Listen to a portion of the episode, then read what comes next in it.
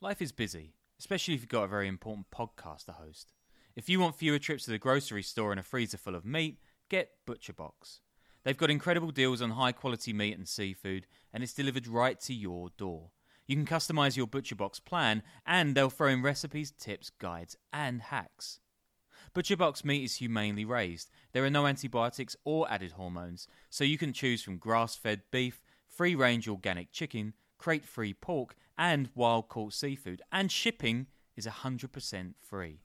Sign up at butcherbox.com slash underworld and use the code underworld to get our special deal. ButcherBox is offering our listeners a free for a year offer plus an additional $20 off. Choose salmon, chicken breast, or steak tips free in every order for a year. That's butcherbox.com slash underworld and the code underworld to choose your free for a year offer. Plus, get $20 off your first order. This is the story of the one. As head of maintenance at a concert hall, he knows the show must always go on. That's why he works behind the scenes, ensuring every light is working, the HVAC is humming, and his facility shines. With Grainger's supplies and solutions for every challenge he faces, plus 24 7 customer support, his venue never misses a beat. Call quickgranger.com or just stop by. Grainger, for the ones who get it done. April 13, 1998, in the city of Togliatti.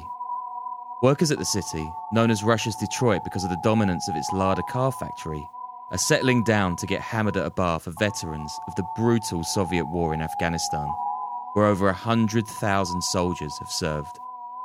Since the fall of the USSR, the guys in Togliatti have fought a different kind of war. From 1992, dozens, if not hundreds, of mobsters have been dropped, often with battle worn AK 47s, by gangs that sprang into life under the thawing years of Glasnost and saw a chance to seize control of Russian industry when the Berlin Wall and communism fell apart. A series of so called racketeering wars have targeted sprawling Togliatti, with warring factions from the local region and ethnic Tatars fighting to command every step of its massive production line, from windscreen wipers and tyres to trucks and even spare parts. By 1998, three of these wars have exploded and died. Gunfights a daily occurrence, and bodies tossed into the frozen waters of the nearby Volga River. Media who report on the violence are targeted, hunted down, and killed. The Kremlin, hobbled by corruption and poor leadership, is finally taking proper notice of its motor city. Public outcries at boiling point. Even then, nothing's going to prepare Russia for the bloodletting that April evening, when a group of masked, camouflaged men burst into the veterans bar and spray it with machine gun fire, killing over a dozen men. Days later, the same men killed mob boss Dmitry Ruzlyaev, aka Dima Bolshoi, or Dima the Great, or Big Dima, depending on how WWE you want to be. He's the leader of the feared Volga's criminal outfit that's led much of the vicious fighting. In seconds, the assailants have broken the backbone of Bolshoi's mafia and laid waste to a third wave of the Togliatti gang wars. Dima the Great gets a capo's burial in a Togliatti cemetery famed for its wild gang mottos. Local cynics dub it the Alley of Heroes. But in Moscow, there's no talk of legends. The Veterans Bar massacre is the latest embarrassment for a Kremlin that's completely lost grip of its young nation to oligarchs, money laundering, and rampant gang crime. Internal Affairs Minister Anatoly Kulikov can't bear the heat anymore. He assembles a crack team of anti mafia cops and prepares for war over control of a factory and a city that have become icons of Soviet and Russian engineering might. Welcome to the Underworld Podcast. Hey guys, uh, welcome to a new edition of the show that teaches you how you should never ask how a thimble king made his first million rubles. I'm your host, Sean Williams, and I'm joined as ever by my American colleague, Danny Gold. We are two investigative journalists who rip off the bark of the rotten tree of organised crime, and we see which creepy crawlies come scurrying out.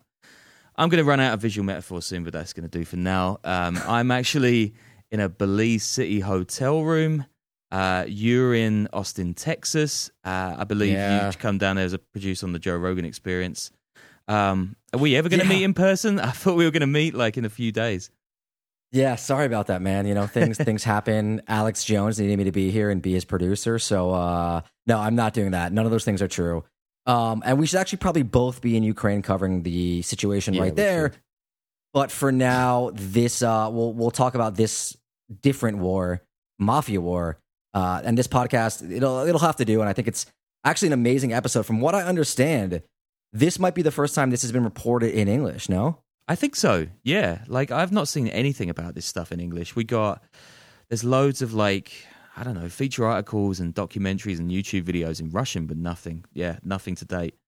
Um, maybe you know some editor wants to send us out, but maybe it's going to be a bit hard to get to Siberia at the moment. Um, and and I guess I'm going to just give a caveat that I'm sitting in the corner of a Belize City hotel and there's some kids playing outside and there's all kinds of noise. So sorry guys if you hear any anything of that. Sean's. If you heard our Belize episode, uh, what's the Sean's the story that Sean's doing? I'm actually helping him with it, but I am not able to be there.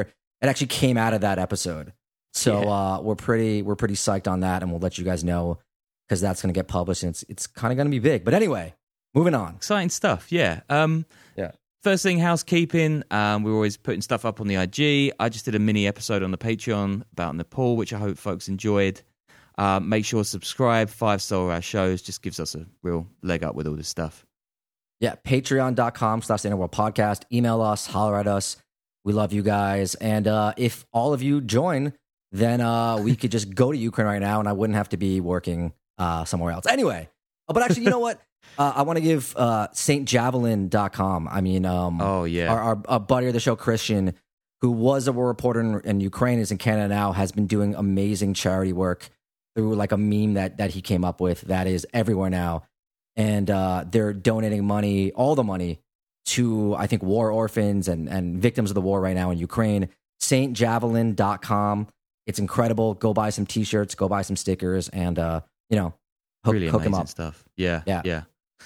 So we promised you something you'd never heard of a couple of weeks ago, right? And unless you're Russian, and even then, if you're around 40 years old and from the Volga region, you probably never heard of the Tolyatti gang wars, which is surprising, really, given that it played out in the death throes of the Soviet Empire for control over one of its biggest companies.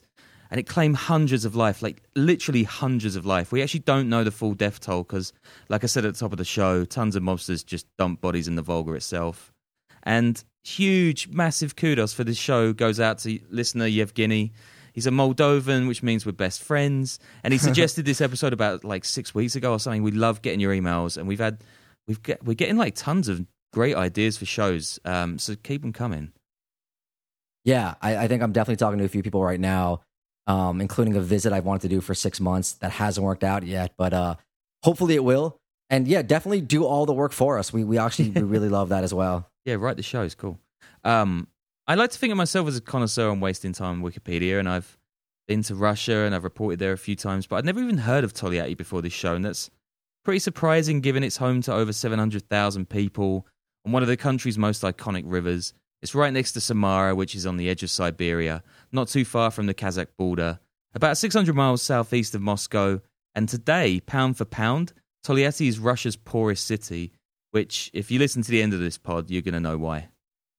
Yeah, I mean, I've read travelogues and stories about how rough and distressed areas are outside of Moscow and St. Petersburg and, and other big cities can be, I think. Uh, but it might have focused on like rural areas. But either way, with that sort of description, I'm really intrigued uh, about the city and everything that's going on there. Yeah, there's a couple of crazy YouTube videos where people go around. It's like it's it's rough.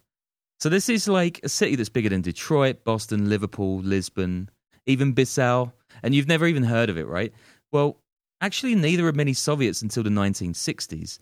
Before then, it was an 18th century fortress called Stavropol. A few nice administrative buildings, your fave Russian Orthodox church with the little golden onions on top. You know, it's a quaint little place.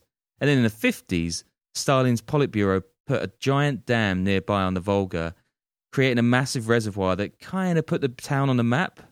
But in 1964, things really kick off. That year, the Kremlin picked Stavropol to be the site of its new Vaz automobile plant in a hookup with Italian maker Fiat. And suddenly, this little scratch, home to just like a few dozen thousand folks, it becomes the Soviet Union's latest utopian workers' paradise, full of giant projects and parks and busts of Lenin and all that other good stuff. And the Soviets renamed their new Motown on Volga Togliatti. And that's after a guy named Palmiro Togliatti. That's the longest serving head of the Italian Communist Party. Because Fiat, right? And they even name a local football team FC Akron Togliatti. And they're a sister city of Flint, Michigan and Wolfsburg. Wolfsburg, I can't believe I said that. Wolfsburg, home to the largest factory in the world, and that's the Volkswagen one. And this place, it just tees off, right? Vaz builds giant trucks and stuff, but in 1970, the first Lada car rolls off the production line. That's the Zhiguli sedan. I'm probably saying that wrong. Two in blue, four in cherry color. Gross, horrible cars. and like countries across the Iron Curtain are laughed at in the West for how shit these things are. Like Yugos and Skodas, Trabants, Honchis. But Lada actually does all right. It's bargain basement and markets itself as just that. I actually remember growing up in the UK, loads of families around me had Ladas, and they were terrible, but working class people could actually afford them, and they were the butt of the jokes too. Uh, here's one. The guy walks into a Lada dealer and asks the salesman, Can I get a windscreen wiper for my Lada? Salesman says, Yeah, seems like a fair swap. Good. yeah. I got, uh, okay, that was half a laugh. Here's one more. How'd you double the value of a Lada? Fill the tank. That's these are not Hmm. bad. They're better than your usual jokes. I gotta say. I'm taking that as a massive slight. Um, but of course, the vast majority of these little tin boxes they're getting sold across the USSR, right? Closed economy, no tariffs. But the foreign success of Lada and Togliatti is a major boost for the Soviets heading into the 70s and 80s. The economy's struggling. Chernobyl's wiping billions, if not trillions, from Moscow's budget. And the Soviet Afghan war, which they liken to Vietnam, is an absolute disaster. 79 to 89, hundreds of thousands of dead, no progress whatsoever. Mujahideen ambushes, Soviets hiding bombs in kids' toys to blow up Afghan children. Like, that actually happened. In these dark times, foreign exchange to Moscow is like gold dust, and Lada is a Russian icon. So that makes it a pretty mouth-watering prospect for gangs in 80s Russia, right? With money draining out the economy's arse, people in Togliatti struggling to get by. In fact, this happens all over the empire, with mobsters kind of laying the groundwork with what will become the lawless 1990s. Basically, there's a whole generation of grizzled old Afghan war vets who were short in the Soviet Union, and it pays off. And in Togliatti, it's not just Lada potentially up for grabs. Each bit of this massive company has its own factory, brand, production line, even city district. I definitely want to do an episode too, like speaking of all this stuff on the like the aluminium wars, you know, and all the sort of oligarch battles that happened in Russia. It really is just Yeah. like a fascinating element. But also, I think I want to point out, if I'm not mistaken, I think it comes from Misha Misha Glenny's book McMafia, which we reference a lot. He kind of talks about how the the mafia soldiers, right, where the, the vets became the mafia soldiers as opposed to the kingpins. No, Yeah, yeah, I, I, I remember reading that. Um, Yeah. interestingly, I've been in touch with Misha Glenny. I think I'm going to get him on the show, so that'll be cool. oh, That dude, he is like the the epitome he's of like the OG, right? Yeah of what we want to be. Yeah, his book's Yeah. incredible. Yeah, it's amazing. Says the Russian magazine Dilettante, quote, criminal gangs quickly realized that the enterprise, that's Lada, was a real El Dorado. But in Soviet times, no one dared to crush it for themselves. And pay attention here because there are a few of these gangs in 1980s Togliatti. One of them is called the Naparnikovskaya, named after its founder Vladimir Vodvin, nicknamed Naparnik, or the partner. These guys first make money, believe it or not, make their illicit cash running thimbles games, which is basically the shell game, an ancient scam. You get someone to guess which of three shells a ball is under. You obviously do them over, right? Like proper end of the pier, circus clown stuff. But apparently, in one single city in southern Russia, this is enough for like gangsters to make a few quid from. I mean, I don't know, maybe. It's three card Monty, right? Like the same thing. Yeah, exactly. Yeah. yeah. But also, ah. I, I want to say, uh, uh, the partner, great nickname for a mafioso. Yeah, part, the partner is good, uh, and it's, It's like something out of like I a- can't say his fucking name. Yeah, it's like something out of a Tarantino movie. You know, like I'm going to see the partner. yeah, we've Love got a, it. we, we got it. a few of these. We got a few of these. So Yeah. another two old school racketeers at the time are Vladimir Agi or Agi and Alexander Voronetsky, who formed the brilliantly titled Agi Voronetsky gang. I mean, seriously, man, Russian mob names. They can't light a fart to the Glasgow ones we went through a few weeks back. You're doing pretty well on pronunciations. I got to say, it really makes up for me being terrible. But like, what is this phrase? Couldn't light a fart. I've never even I've never heard that before. Like, who says I that? don't even know where that came from. Is that All a phrase? Maybe it exists. Maybe maybe send it back. Anyway, Yeah, yeah, yeah. And then in Togliatti, right, there are younger guys. A major new gang in the city is the Volgovskia, or Volgas for short, named after a nearby hotel and, of course, the river. The group's led by a duo named Alexander Maslov and Vladimir Karapetian. Don't worry about the t- names too much. I'll make sure you remember them by the end. The Volgas, they're kind of the mad upstarts of this show, and they would eventually become known as some of 1990s Russia's most violent and durable mobsters. and that's really saying something, right? Because weren't there thousands of mafia murders a year during that time? Oh yeah, plenty of them are going to get dropped as well. But for Yeah. now, they're ambitious kids, and they meet up regularly at the Volga Hotel's ground floor bar. They get wasted, and they plot to take over Little Toyati, or Big Toyati. They call themselves the quote "boys from the bar," but they're really serious stuff. Another name that I like. Yeah, it's pretty good, huh? And they break Yeah. off into smaller, more nimble groups to plot their campaign. And they actually enlist the help of a boxer and a former special forces soldier for advice on how to combat their potential enemies. And then there's a fourth major outfit in Togliatti called the Podarsk, oh, God. Podarkovskia, Pod- Podarkovskia. And that's led by a bodybuilder named Oleg Koroshev, aka The Gift. Now, that nickname might not be quite as immodest as it sounds.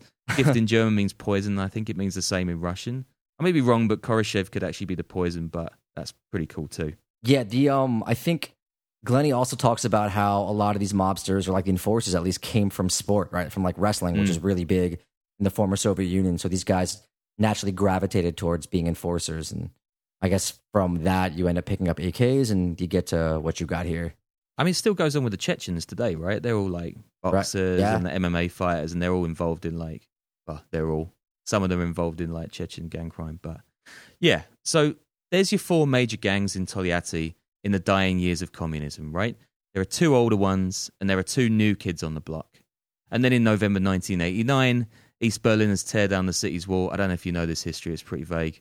Germany's reunited, and the communist dictatorships of the Iron Curtain fall away like dominoes. Except for Albania, of course, which soldiers on till 1992. I mean, you've got to hand it to them. It was really mad there. In 1991, the Soviet Union officially collapses, and out of its shell comes a number of independent nations entirely captured by oligarchs, despots, and gangsters And David Hasselhoff. and David Hasselhoff. You've, I mean, you've gone into this- stuff like a bunch in a couple of episodes, so we don't need to retread it too much here. But in Togliatti, the end of the Politburo is like the starting gun on a mad dash for Lada's riches. Here's a quote from Secret magazine, roughly translated, of course. Quote, the huge factory quickly became the main source of income for local gangs. There were several types of business. In addition to the already mentioned theft of spare parts, members of the organized crime group collected tribute from intermediaries who traded cars and also took control of the store at Vaz, which was the only official dealer in the early 90s. In some periods, the bandits did not hesitate to run the plant. Many of them even had passes to enter the territory. So these gangs have basically what they want. Newly minted Russia is a basket case. There's barely any rule of law. And Lada and this giant Vaz plant is just sitting there like a great big something waiting to be something. That's good. We're we're getting bigger. We got to keep Russian gang stories family friendly, and people who know that quote know that quote. So we don't we don't have to dive There into the go. details. Just like doff a Yeah. cap to it. The first thing Yeah. they do is set up a black market in car parts they've stolen off the line. Quote, money flowed like a river, according to that dilettante piece. Great name for a magazine too.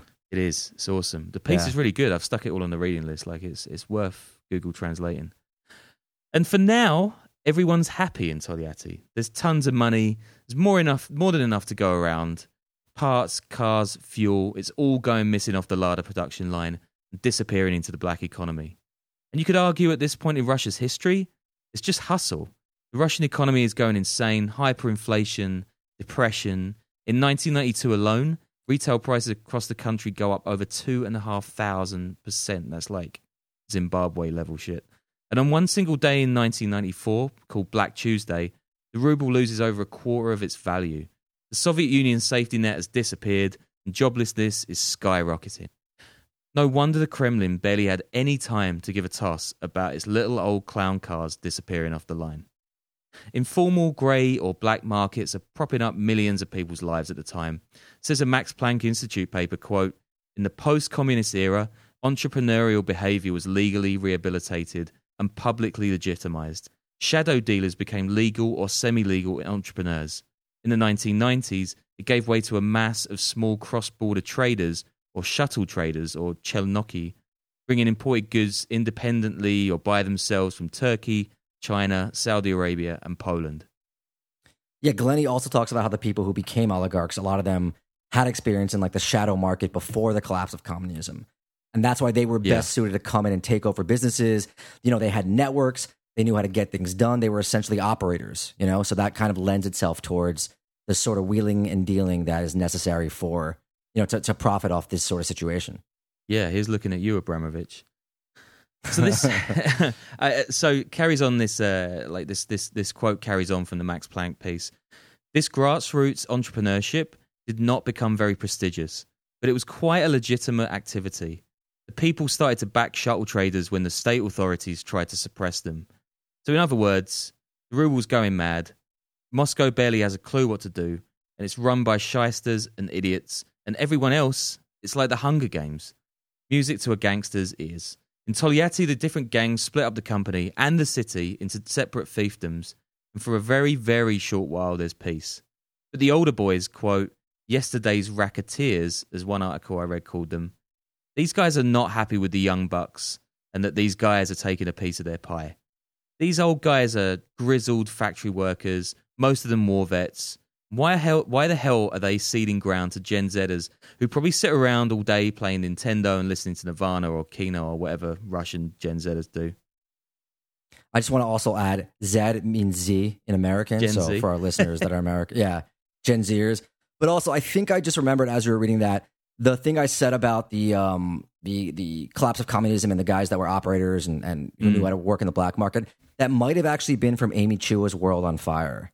So that's also a great book if Oh, anyone cool. uh, I've wants to read read something one. else. So yeah, it's excellent. Cool. Um, so Anyway. the yeah, and in particular at this time, the Volgas, that's those boys from the bar under Maslov, Karapetian, they're making bank selling spare parts. Others just look on with envy. It's clear at this point that a war is coming. Aggie and Voronetsky, that's obviously the Aggie Voronetsky clan, they hook up with the Gift, and that's the bodybuilding guy, to take out the younger Volgas. And the Gift has got a clique of young triggermen ready to carry out his orders. Their arsenal includes two sawn-offs, two Makarov pistols, one Tokarev pistol, that's like this old 1930s Soviet model, which I guess makes sense in a Lada factory, and an AK, because of course there's an AK, and grenades and explosives. It's not much of an arsenal. You know, it sounds like what guys in Texas keep in their basement.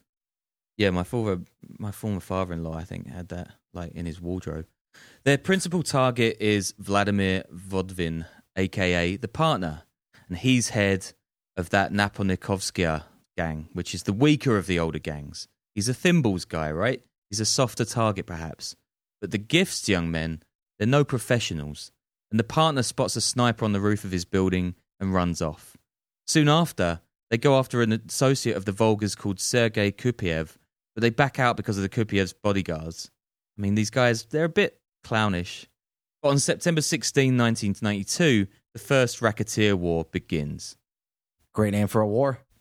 I can't believe this hasn't been reported, man. This is like so crazy. Armed bandits head towards the house of Vladimir Bilichenko. He's the head of Togliatti's glass tinting division, who hasn't been playing ball with the old boys. He's walking down his home street at the time. Bilichenko's expecting something. He's been getting threats for ages from these punks, and he's surrounded by four friends. Literally, at this point, if even if you're a middle manager in Togliatti, your head's potentially on the block and you need protection. It's crazy. Anyway, these young bandits working for the gift on behalf of the older Aggie Voronetskys, they screw up again. Bilichenko's wife spots them out the window and cries out to her husband. I mean, it's all kind of comedic. At this point, the bandits have been rumbled and they run away.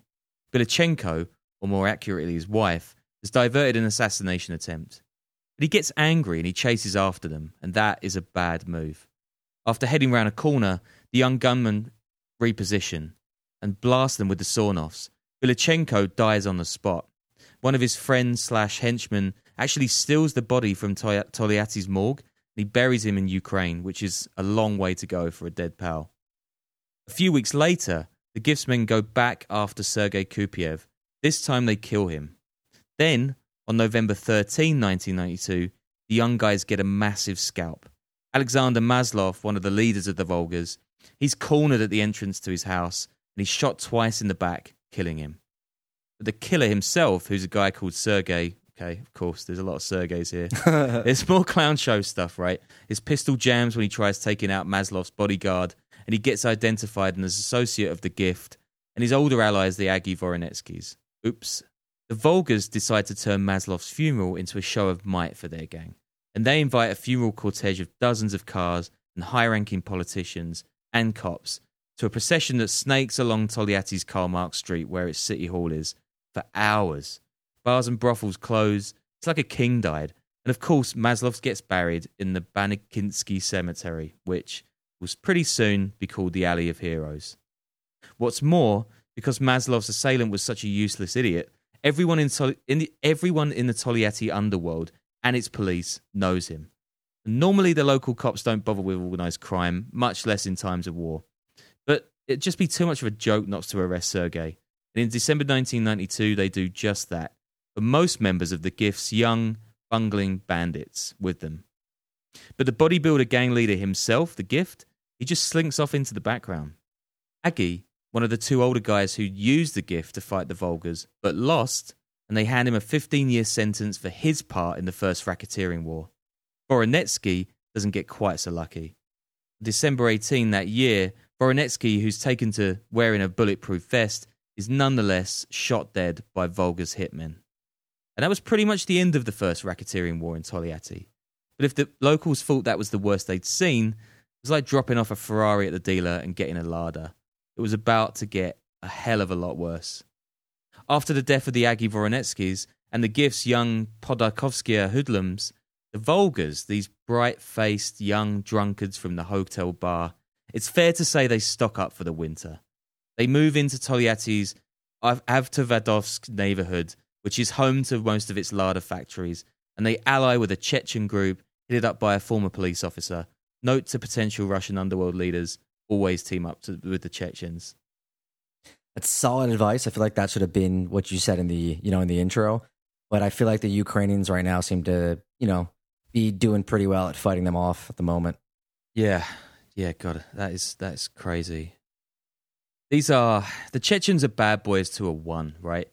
I was working on a piece about Chechen mobs in Berlin a while back, but I'm pretty sure I'd end up dead if I followed that one through. Nice hats though. Anyway, the Volgas used the Chechens to arm themselves for a second war to take even more control of the massive Vaz plant. And this isn't like the half-assed couple of pallets they'd managed before, right?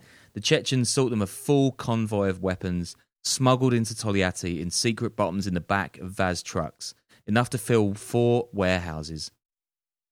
I mean, we're talking Dragunov sniper rifles, NATO Agram 2000 assault rifles, AKs, of course, PP90 subs, and Borz, which are homemade Chechen submachine guns produced during the early 90s.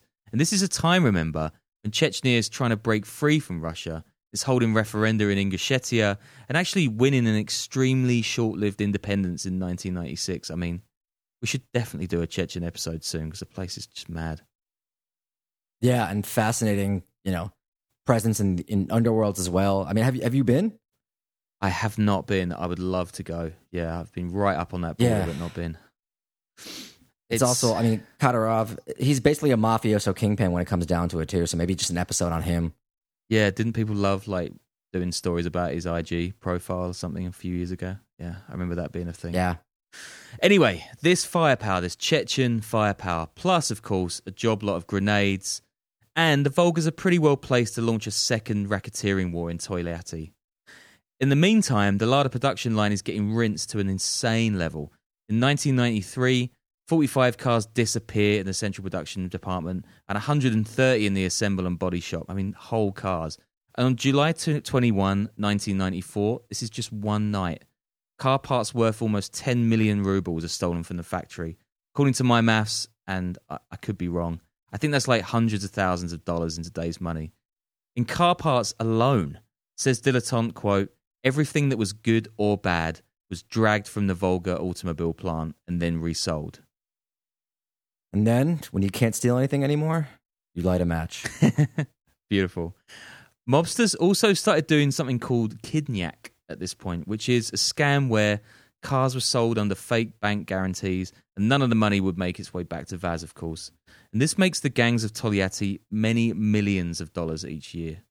Says an investigative journalist at the time, quote, at the factory, everyone soon became used to the presence of guys in tracksuits with shaved heads. Just sounds like home, really. They would walk up to the conveyor and say, That car, that car, and that car, those are ours. And they would put a marker on the windshield so that everyone knew who the cars belonged to. Everyone understood that the factory had been occupied. There existed an internal administration that was controlling the whole process. I really wish some fashion magazine would just do a history of the tracksuit in Eastern Europe. Just some some feature on it. I feel like it'd be incredible.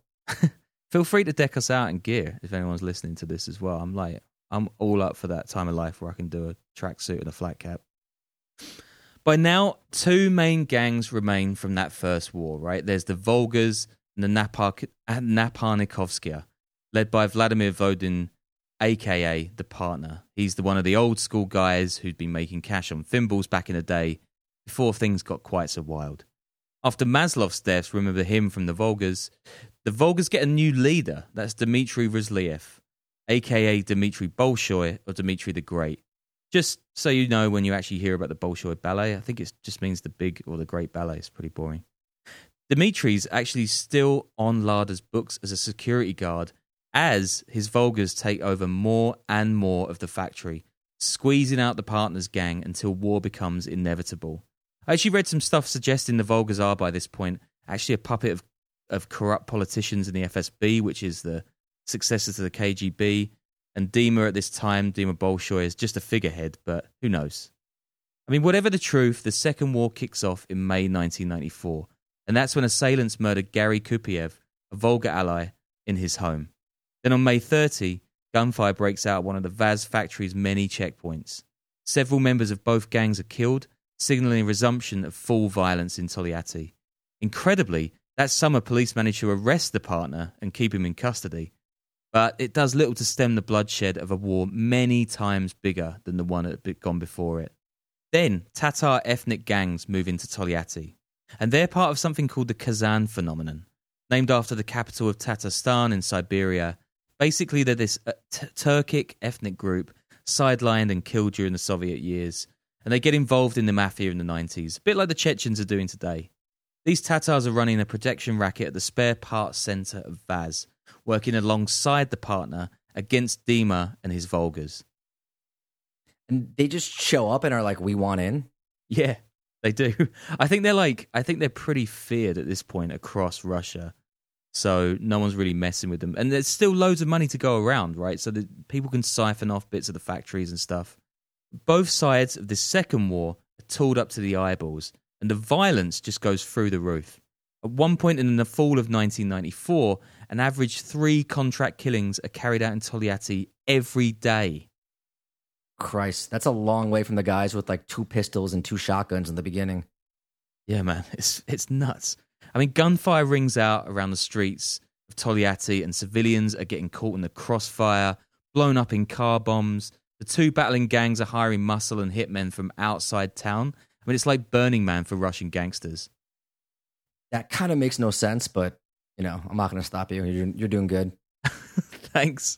If you're making literal millions, right, and you've got pretty much free range on one of your country's most lucrative industries, I mean, don't kill so many innocent people that the cops have to get involved. But that's exactly what this war is doing. Again, dropping so many people in this one single city that the authorities just can't afford to let the killing continue. Cops go for the low hanging fruit, the Tatars, and one by one they arrest the partner allied ethnic groups Triggermen, deflating the Second War. They even get to partner himself, of course, although he won't have quite so tough a time laying low under police protection. And Aggie, remember him? That's the old dude got defeated in the first war. He gets sent down after his arrest back then, but incredibly, Russia's Supreme Court overturns the decision and he just clean vanishes. No idea where he went. Some people say he was shot dead, others that he got out of the country. Who knows?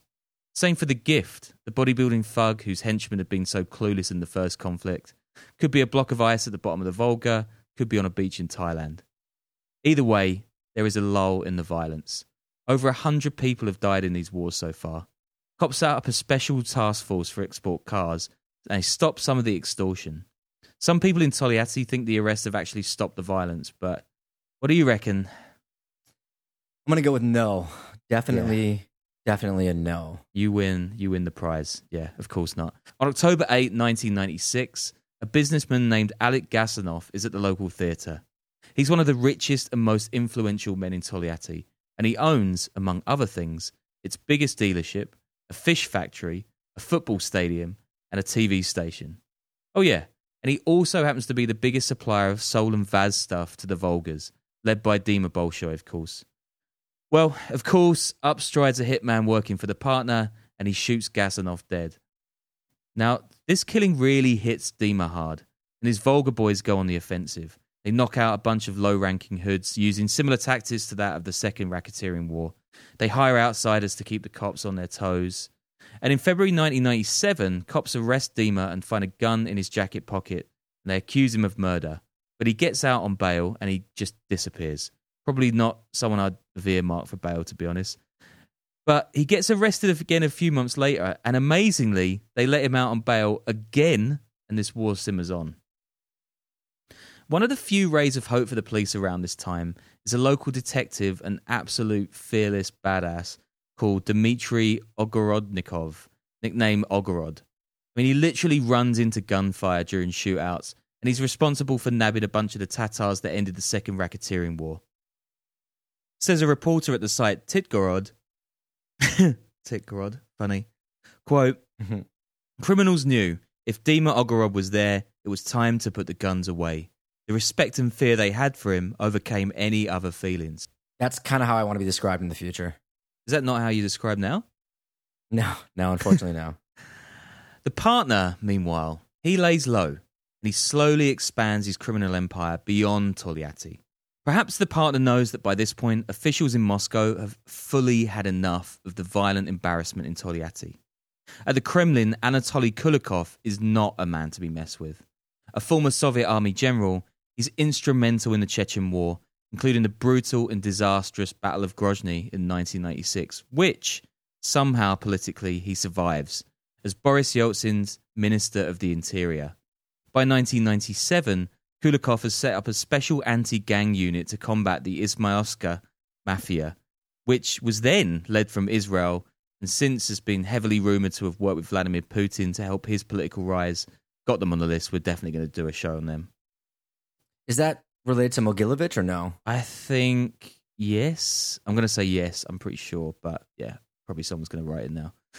Anyway, as part of Kulikov's anti gang measures, he sets up something called Operation Cyclone, good name, with SOBR SWAT teams of cops, and they just pile into Togliatti. And this will be the beginning of the end for the city's mobs. They can't just waltz into the Lada factory and steal everything. What's more, on April 13, 1998, masked men burst into the Afghan veterans bar in Togliatti and pepper the place with machine gun fire. They kill over a dozen men in what will become the bloodiest and most shocking event of all three racketeering wars. Eleven days later, on April 24, gunmen open fire on Dima Bolshoi's car, a Lada, shockingly, killing him and two of his bodyguards. His headstone in the Alley of Heroes reads, quote, Don't worry, Dima, we got the guy who did you. First, great headstone. Second, Yeah. all of this occurs after the police crackdown. Yeah, it's like everyone just sort of takes their chance to off each other while the police are piling in. So, with Bolshoi dead, partner laying low, the gift, Aggie, and others missing, presumed dead, and hundreds of others either buried in the Alley of Heroes or tossed in the river or the nearby reservoir from the dam, the era of two big mafias duking it out for control of Russia's motor city is pretty much over. Kulikov gathers his new anti gang squad too. They roll into town, they've got armored vehicles. And this is what Russians affectionately can name the Battle of Kulikovo, which is also a major defeat of the Mongols by the Russians in 1380. I mean, Dan Carlin, eat your heart out. From what I read, this operation sounds pretty nuts, though, right? They roll in with military equipment. They clear the factories one section after another. Says one report I read, quote, the heads of the factory had asked for help from city authorities, regional authorities, and from the Ministry of Internal Affairs to help clean out the factory because they were facing threats to their lives. Those who were in charge of things like the sale of spare parts or accessories, for example, would be attacked and beaten with iron rods. So, yeah, it's getting pretty out of hand. And throughout 1998, 99, and 2000, it's basically this dirty war scrapping for, well, actual scraps at the VAZ plant. Beaten back from the crown jewels of Lada, mobs begin extorting small businesses like pharmacies and convenience stores. This is also the bloodiest period in Togliatti. 20 businessmen are killed. In 2000, assailants strike famed detective Ogorod's car with AKs and they hit him 30 times. So the crackdown maybe saves the factory, but it, it just like spreads out. Every the violence just spreads out everywhere. Yeah, yeah. They basically keep them away from like the real lucrative stuff. So the big mobs kind of die down, but they just sort of like eat each other, turn into these like real scrappy little horrible gangs. And a blaze at a local police station at this time kills 57 people, but officials aren't sure whether it's arson or not. I mean, 57. The body count in this episode is nuts. Tons of files about the previous gang wars. They're also lost in the fire, which is I mean, I suppose it's a police station, but yeah, pretty pretty useful for anyone who's doing that. A bunch of would-be dons come and go, usually via a bullet or two. Essentially, the police are finally getting a grip. The big boys are dead, and their acolytes are reduced to stealing. The plant's back in the hands of the state, and Togliatti isn't quite the cash cow it once was. What when is this? Like what year is this about? So this is like 2000, early, first couple of years of the 21st century. And this doesn't stop, though, a bunch of small time crooks, right? Just like we said, from causing what would still be a shocking, shocking level of violence in any city thereafter. And by the turn of the millennium, right, over 400 people have been killed in these wars. Journalists take a polit- uh, particular battering. And in 2002, the editor of the city's biggest newspaper, the Togliatti Observer, is shot several times with a silenced gun outside his home as he's off to buy sweets for his daughter. So it's awful. In 2003, courts hear the cases of dozens of mid-ranked players in the Togliatti gang wars. But crucially, the partner, he gets out. He flees to Spain, where he lives out his days in reg- relative luxury, getting pink and fat on the beach somewhere between Malaga and Seville, according to reports. Although, of course, in true Underworld podcast style, he's got companies supposedly registered him in, guess where, Dubai. And that's pretty much, yeah, and that's pretty much your Togliatti gang, gang car wars, guys. Like 500 to 1,000 people dead, full on military arsenals, a national brand completely taken over, stripped, hero detectives, a state assault mission, all in a city you'd never heard of. And what a great time to do an episode of Russia, which is a totally normal and cool country. So, boycott Lada. Yeah, that was uh that was great, man. Thank you for for doing that. I hope you get to report it out sometime and someone sends you to Siberia to to get this Yeah, done. man. But yeah, guys, patreon.com slash underworld podcast, you know, ad free episodes, bonus stuff, all that, which we've been slacking a bit on because we've both been on the road. But um, yeah, give us some support so we can stop doing things we don't want to do and start doing things we want to do. If just mean- if all of you start doing it, or if each of you that do it tell ten people to do it, we're good, man. We're chilling. Yeah, talking of things we don't want to do, I'm just about to step onto the beach and have a beer. So, uh, it's a tough life. Yeah, have fun. Have fun doing the story that I did, that I pitched. That's now uh, taking you to Belize. Anyway, great, great. Things are working out great. Yeah, later.